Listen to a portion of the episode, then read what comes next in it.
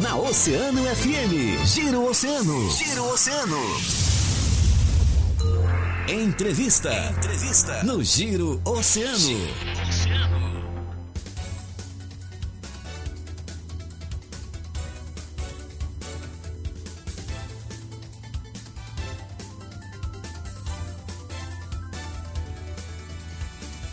Estamos voltando com o Giro Oceano, agora com entrevista, 8 horas e 41 minutos.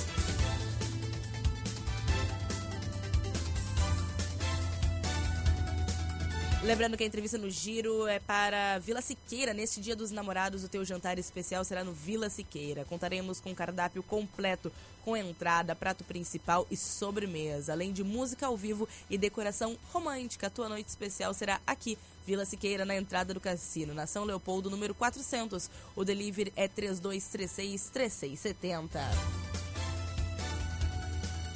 E hoje o Giroceano recebe a secretária de Município de Saúde, Zelenara Branco, para a gente falar sobre importantes temas aqui para o município do Rio Grande. Ontem tivemos o primeiro caso confirmado de chikungunya aqui no município, né? E além disso também a questão da vacinação. Queria falar muito sobre a questão da vacinação, então são assuntos importantíssimos para a gente comentar aqui com a secretária. Antes da gente entrar na, na pauta, um bom dia, secretária. Obrigada pela disponibilidade. Obrigada, um bom dia a todos. Prazer estar mais uma vez aqui com vocês, né? Para a gente tratar desses temas que são tão importantes, assim, manter nossa comunidade informada, né? E esclarecida de algumas coisas. É, secretária, a gente teve ontem essa confirmação, então, nesse primeiro caso de, de chikungunya, né? Há muito tempo acho que a gente fala sobre a chikungunya, sobre o zika, sobre a dengue, só que a gente não, não tinha chegado nos enfins, vamos dizer assim, da chikungunya, né? Uh, então, eu queria que a senhora explicasse um pouquinho o que é a doença, quais são os sintomas, para a gente entender um pouquinho melhor o que, que é a chikungunya, como se prevenir, como acontece a infecção, de forma geral, para a gente entender um pouco, porque a gente falava muito sobre prevenção, de fato, se falou muito sobre prevenção, mas a doença em si, eu acho que a gente caiu no, no esquecimento, talvez, da uhum. população. Uhum. Se a senhora puder nos contextualizar um pouco mais. Isso. Uh, a chikungunya, assim como a zika e a própria dengue, né, uhum. elas são transmitidas pelo mosquito infectado. Então, Sim. ela é uma arbovirose, é um nome técnico, digamos assim, né, da, do tipo de doença. Os sintomas são sintomas muito semelhantes, tanto que o diagnóstico diferencial ele só é feito por exame laboratorial, uhum. né? Então são exames, são sintomas muito semelhantes ao da dengue que se confundem com os da gripe, que se confundem uhum. com os da covid. Normalmente a gente faz um diagnóstico diferencial, né? Porque o paciente chega com sintomas clássicos, né? mal-estar no corpo, o que diferencia um pouco a, tanto a dengue quanto a chikungunya né, e a zika da gripe comum e da, da covid são que os sintomas são mais intensos dor no corpo, dor articular, a né? febre, acho que é a febre diferencia um pouquinho, né? Mas são sintomas gripais. Então, uhum. Acho que de forma geral a gente pode alertar a comunidade que havendo sintoma gripal, né, havendo uma suspeita de um quadro respiratório, é importante procurar o serviço para fazer o esclarecimento. Por que isso? A, tanto a dengue quanto a chikungunya e a zika, elas ainda estão relacionadas a uma possível exposição fora do município. Uhum. Né? Então, apesar uhum. desse caso ter sido considerado autóctone, o que, uhum. que significa isso? Que a pessoa contraiu possivelmente dentro do município, na verdade a gente não conseguiu nem descartar completamente, nem confirmar 100%. Por quê? Porque especificamente essa pessoa, ela viajou, ela teve férias, ela saiu do estado. Né? Então, o período se confunde muito. Mas como o diagnóstico é feito pelo início dos sintomas, tipo de sintomas e o diagnóstico laboratorial que demora, claro, né? Porque na verdade a gente foi confirmar agora há pouco tempo, mas a pessoa já passou do ciclo. Eu ia né? dizer, ela já, essa pessoa está bem? Já se recuperou, né? Não, conta, não contaminou outras pessoas, porque como nós não temos uh, os alados assim em volume, né, o mosquito uhum. circulando, uh, não teve não teve essa condição, né, de, de espalhar a doença. Como ontem as pessoas estavam perguntando, tá, mas Sim. como é que foi? Quantas pessoas se contaminaram? Não, graças a Deus. Sim.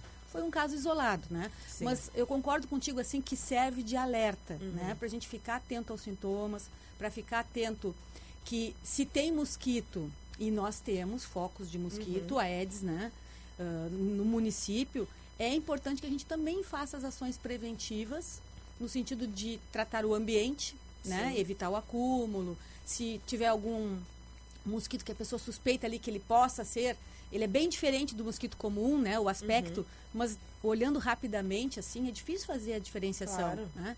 Então, pode chamar a nossa equipe, pode coletar o animal num vidrinho para depois pedir que a gente faça uhum. uma avaliação, porque isso também tranquiliza muitas vezes, né? uhum. né? As pessoas de saber que não, não é aquele ali. A gente tem três tipos circulantes no município, que é o mosquito comum, uhum. né? E o Culex, que é uma variação que não transmite doenças, e o Aedes, que nós temos basicamente são focos com a larva, né? Mas uhum. temos alguns pontos onde foi identificado o alado, que é um mosquito que circula, claro. porque ele vem, vem num caminhão, vem no ônibus, né? Vem na mala da pessoa, então tem que ter esse cuidado.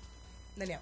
Exatamente. E muito bom dia, secretária. Uh, queria falar um pouquinho justamente sobre uh, esses focos do, do mosquito Aedes, porque uh, a gente sabe que, que é recorrente aqui na cidade do Rio Grande, mas que a prefeitura tem uh, realizado diversas ações para o controle desses focos da doença. Eu queria que tu falasse um pouquinho sobre essas ações que estão sendo realizadas e como que a prefeitura pode ajudar uh, o pessoal da vigilância para realizar essas... O Lira, por exemplo, uhum. que é realizado. Isso. Nós fazemos... São vários movimentos. Né? No caso, vamos pegar esse exemplo do caso da chikungunya. Quando foi feita o, a notificação do caso suspeito, imediatamente é acionada a equipe, a gente faz um rastreio, né, faz um, um, tipo uma ação de bloqueio em todo um raio em torno da residência daquela pessoa, do local de trabalho daquela pessoa, para tentar identificar se tem circulação né, do mosquito naquela região. São aplicadas várias técnicas né, para fazer o controle. Além disso, nós temos o levantamento de índice, que é o LIRA, né, que são ações que são feitas a cada quadrimestre que nós visitamos um número muito grande de domicílios, justamente com Sim. o objetivo de tentar fazer captação. Além disso, nós temos as armadilhas, uhum. temos os pontos estratégicos. Nesses locais onde há historicamente né, a presença ou da larva ou do mosquito alado, nós fazemos ações permanentes. Então, eles são permanentemente monitorados pelas equipes. Acho que um ponto que o Daniel traz que é muito importante a gente ressaltar é que precisa receber o nosso agente comunitário né, e é. o nosso agente de endemias. Claro. Porque ambos têm um papel de tentar fazer o, a prevenção da ação. O agente comunitário, uma orientação mais voltada para os sintomas, o que, que a pessoa pode apresentar quando ela, se um dia ela contrair a doença, como ela pode suspeitar né, que alguém do domicílio está acometido ou de dengue ou de chikungunya, né? E o agente de endemias, ele faz um trabalho de campo. Então, ele vai lá e ele vai olhar o pátio, ele vai orientar a pessoa. E é importante destacar que a nossa equipe, ela não faz uma punição, ela não vai uhum. aplicar uma multa, ela não vai punir a pessoa porque ela encontrou um pneu, por exemplo, né, estocado. Sim. Não, ela vai fazer uma orientação, ela vai uh, auxiliar a pessoa ali com os cuidados que ela deve uhum. desenvolver e ela vai retornar periodicamente para ver se a pessoa conseguiu dar conta né, de claro. eliminar aquela questão. Então é um trabalho muito de prevenção realmente e de promoção das ações de cuidado. É, eu acho que isso é, é, é, sempre muito bem trabalhado, pelo menos pela, pela prefeitura, nessa questão é. da prevenção, né? A gente sempre tem a divulgação do Lira, a gente reforça muito o Lira uhum. aqui para as pessoas receberem os agentes. É uma ação, de fato, muito importante, a gente vai seguir atento e acompanhando, né? Inclusive lá no nosso portal de notícias. Secretária, outro tema que também é, é, que é importante a gente falar sobre a campanha da vacinação, né? A gente tem o tempo não muito longo, então vamos, vamos seguindo. Em, em, relação à questão da vacinação, a campanha de vacinação, ela se encerra nos próximos dias, né? E os números não estão muito positivos a nível estadual, a nível, enfim, nacional. E eu queria saber, na nossa cidade, o que, que a, gente, uhum. senhora considera em relação à campanha da vacinação da gripe, pelo menos? É, estão, como é que estão os nossos números? Bem, nós ainda atualizamos ontem né, os uhum. números nós temos uma população para ser atingida, né? se a gente considerar todos aqueles grupos prioritários, só naqueles grupos nós temos 95 mil pessoas para serem atendidas. Sim. Né? Se a gente considerar o idoso, a criança, a gestante, o trabalhador da saúde, que são os prioritários ali, povos indígenas, uhum. né? Só ali nós temos 65 mil pessoas para atingir. Então, nós temos um público significativo né, para conseguir atingir o objetivo. Se a gente considerar os grupos prioritários, a gente está com 39% Nossa. de cobertura. É baixo. É muito baixo. Né? É. é. baixo. Se a gente considerar toda, todos os grupos uhum. prioritários, né, a gente já cai ali para 18%. Então, uh, é preciso ainda que as pessoas procurem para fazer a vacina. Nós fizemos agora, no último sábado, o dia D, né? Uhum. Fizemos em torno de 3.600 doses de influenza, de vacina da gripe. Uhum. Foi um bom resultado, né? Mas para chegar nesse número que nós temos para atingir, a gente precisa muito mais, né? A gente precisa que as pessoas procurem mais.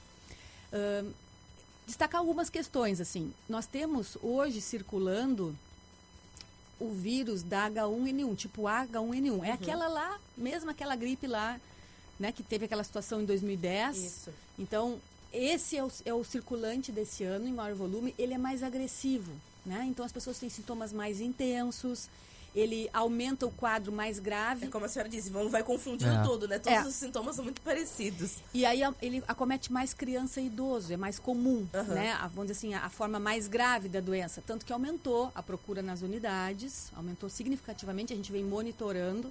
Do dia 15 de maio para cá voltou a subir, tinha tido uma queda, porque lá em abril teve uma situação, uhum. né, no estado todo, aí houve uma queda e agora do 15 de maio para cá ele voltou a subir. Esse último final de semana foi, assim, vamos dizer assim, o topo né, do, do nosso acompanhamento até então, porque aumentou muito a demanda nas unidades.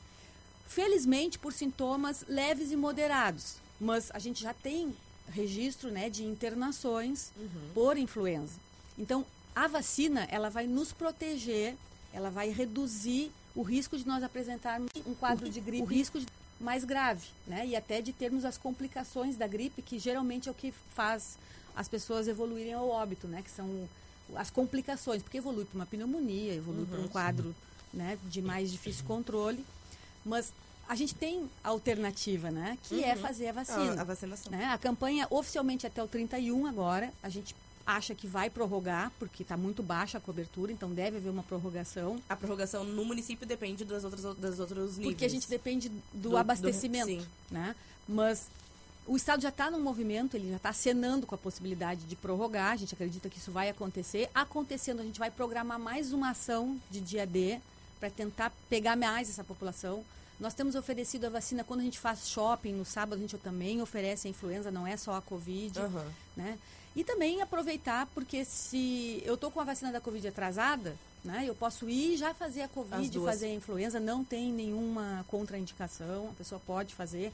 E se a gente tem esse recurso, né, de usar a vacina como uma forma de proteção, e ela está aí, está disponível, né, hoje está aberta a toda a população acima de seis meses, né, então uhum. só não podemos fazer na criança entre zero e seis meses, os demais membros da, da família podem procurar para fazer, então aproveitar essa oportunidade. E relembrar né, que para todas essas doenças de transmissão de via aérea, né, a medida de cuidado é a proteção. Então, o uso da máscara, se a pessoa tiver com sintomas, né, lavar as mãos, uhum. né, passar o gel nas superfícies, ambientes arejados. Então, a gente volta toda aquela né, uhum. uh, questão dos cuidados que são tão importantes para conseguir prevenir também. Tá certo. É, e ano passado também uh, o Ministério da Saúde acabou prorrogando essa campanha de vacinação uh, por conta que uh, o Ministério da Saúde busca 90% do, do público-alvo. É, é, isso, né, né, secretária? Mas agora entrando... Perdão.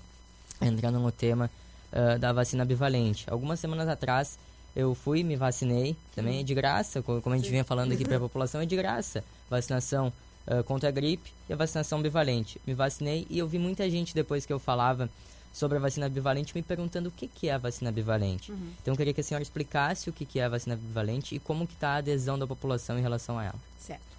A bivalente, na verdade, ela já é uma variação da vacina da Covid, né? Aquela uhum. vacina inicial que todos nós recebemos, ela era monovalente porque ela era para uma, uma modalidade, uma cepa, né? Uma família específica lá do vírus da Covid. A bivalente, ela já traz duas versões. Né? Então, ela, vamos dizer assim, se a gente comparar com a da gripe, a da gripe ela é trivalente, a que a gente usa na rede. Protege, então, ela protege para a, a, tipo H1N1, H2N3, né? E mais uma variação de tipo B. A, a bivalente da Covid, né? Ela vai proteger para duas cepas mais uh, presentes, né? Na nossa comunidade, assim, circula, que circulam na comunidade aqui no Sim. Brasil. Então, ela também traz a proteção para aquele vírus original, lá quando começou a Covid, e traz uma versão mais atualizada, que é para essas últimas cepas que circularam o ano passado. Por isso que ela é considerada uh, bivalente, uhum. porque ela uhum. tem duas proteções, digamos claro. assim. Então, todo mundo que for fazer reforço vai fazer a bivalente. Já Não é só quando vai fazer a quinta dose. Né? Então, Sim. quem já quem tem... for tomar agora hoje vai tomar bivalente. Se for reforço, for reforço né? Se for reforço, vai fazer bivalente, porque a, a, a, monovalente ela, a gente vai usar até ela extinguir, claro. né? Consumir os estoques e aí provavelmente a gente vai seguir fazendo bivalente e talvez para o ano que vem a gente tenha uma, um aperfeiçoamento, pode ser que ela seja uhum. trivalente, pode ser que ela seja uma bivalente diferenciada, né? Que ela agrupe outra cepa que não essa última que se utilizou. Uhum. Mas isso é que significa? Significa que ela tem uma proteção mais ampla, que ela vai proteger contra outra forma também uh, do vírus da Covid. E como estão os números da, da vacinação da Covid aqui em Rio Grande? Olha, a gente tem uma cobertura boa até terceira dose. Uhum. A quarta dose, a cobertura está assim, aquém do desejado. A gente está estacionado ali nos 69, 70, não consegue melhorar. E a quinta dose, então, nem se fala, né? Porque uhum. quem não tem a quarta dose não, não pode fazer a quinta. Né? Então, vai acabando, vai uh, atrasando o processo uhum. de vacinação, né? A tendência é que a gente vá passar a fazer vacina da Covid também uma vez ao ano. Uhum. É uma tendência, né? Mas nesse momento, a gente precisa estar tá com as doses atualizadas para ter uma maior proteção. A gente está vendo aí o movimento. Nesse momento, a nossa preocupação é a influenza, porque é ela que está circulando, uhum. né? É ela que está aumentando. Mas a gente ainda tem Covid circulando. Claro. Então, para a gente não correr o risco, né? Como tivemos aí 2020, 21, 22, uhum. né? Com surtos, né? Com aumento de casos, com internações, a solução está na nossa porta, né? Que é fazer a vacina. Tá certo. Secretária, rapidamente, só pra gente finalizar, um ouvinte encaminhou uma, um questionamento, final 3657. Meu nome é Diego, tenho dois pequenos, um de 9 e um de 11 anos, que tomaram a vacina da gripe em 22 de agosto de 2022. Eles já podem tomar ou precisa esperar fechar um ano? Não, não precisa fechar um ano. Já pode tomar? Já pode tomar. Tá certo. Questionamento respondido para o nosso ouvinte. Se tiver mais. Uh... Oi? Não. Eu... aproveitar pode, pode que eu tô aqui, aproveitar claro. que eu tô aqui, né? Todo mundo deve ter visto, saiu hoje de manhã, ontem ainda no final do dia, a questão da, da gripe aviária, uhum. né? Uh, eu acho importante a gente esclarecer que ela foi identificada em animais silvestres, né? Foi ali na, uh, na estação do Tainja, no território de Santa Vitória, nem foi no nosso município, foi no município de Santa Vitória que foram encontradas as aves. Mas destacar alguns pontos assim. Uh, o, aqueles animais não são de consumo. Né? E a gripe aviária não se transmite pelo consumo da carne contaminada, ele se transmite com o contato direto com o animal vivo ou morto, o manuseio do animal. Uh, foi identificado esses animais no dia de ontem, confirmou para a gripe aviária. Os técnicos que manusearam os animais estão fazendo a coleta agora, porque uhum. a gente uhum. precisa garantir que eles realmente não se contaminaram, né? Usaram paramentos, né? Estavam protegidos, mas tem que fazer essa, esse processo de controle, né? E no momento, assim, não há nenhum risco para a saúde pública, uhum. não há nenhum risco para consumo de carne de, de aves, nem para consumo de ovos, não tem esse risco, né? Então, porque eu já recebi vários questionamentos desde ontem à noite no telefone, né? De agora como é que vai ser, o que, que vai acontecer. Não, não é para alarmar, é só para a gente se manter alertas, né? Uhum. A essa essa uh, situação ali da estação uh, ecológica, ela vai se manter monitorada, uhum. tudo que a partir de agora... Tem uma série de equipes lá acompanhando, Sim, né? vai ser todo feito um monitoramento, mas isso não significa nem que nós temos infestação, nem que uhum. nós temos é um né, risco. É um foco no momento controlado, uhum. né? E que, claro, vai servir para as autoridades sanitárias aí do meio no caso é agrícola, né, veterinário, manterem os seus cuidados. E os locais que fazem o abatimento, né, e, e os cuidados com as aves, eles têm um tratamento todo já pré-definido, né, de cuidados. E uh, também destacar que não é comum a transmissão em pessoas.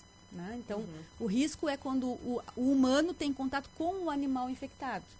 Né? Então, esse é o risco. Mas aquele humano, se ele se contaminar, ele também não vai sair transmitindo para outras pessoas assim de forma tão simples.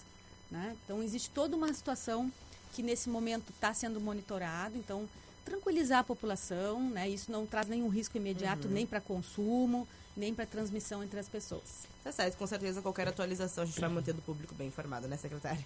Com certeza. Então eu queria agradecer a participação da secretária Zelionara aqui com a gente. Muito obrigada pela disponibilidade. Sempre que tiver mais informações, estamos com micro microfones abertos. Muito obrigado. Um bom dia a todos vocês. 9 horas em ponto, o Giro Oceano vai sendo finalizado com a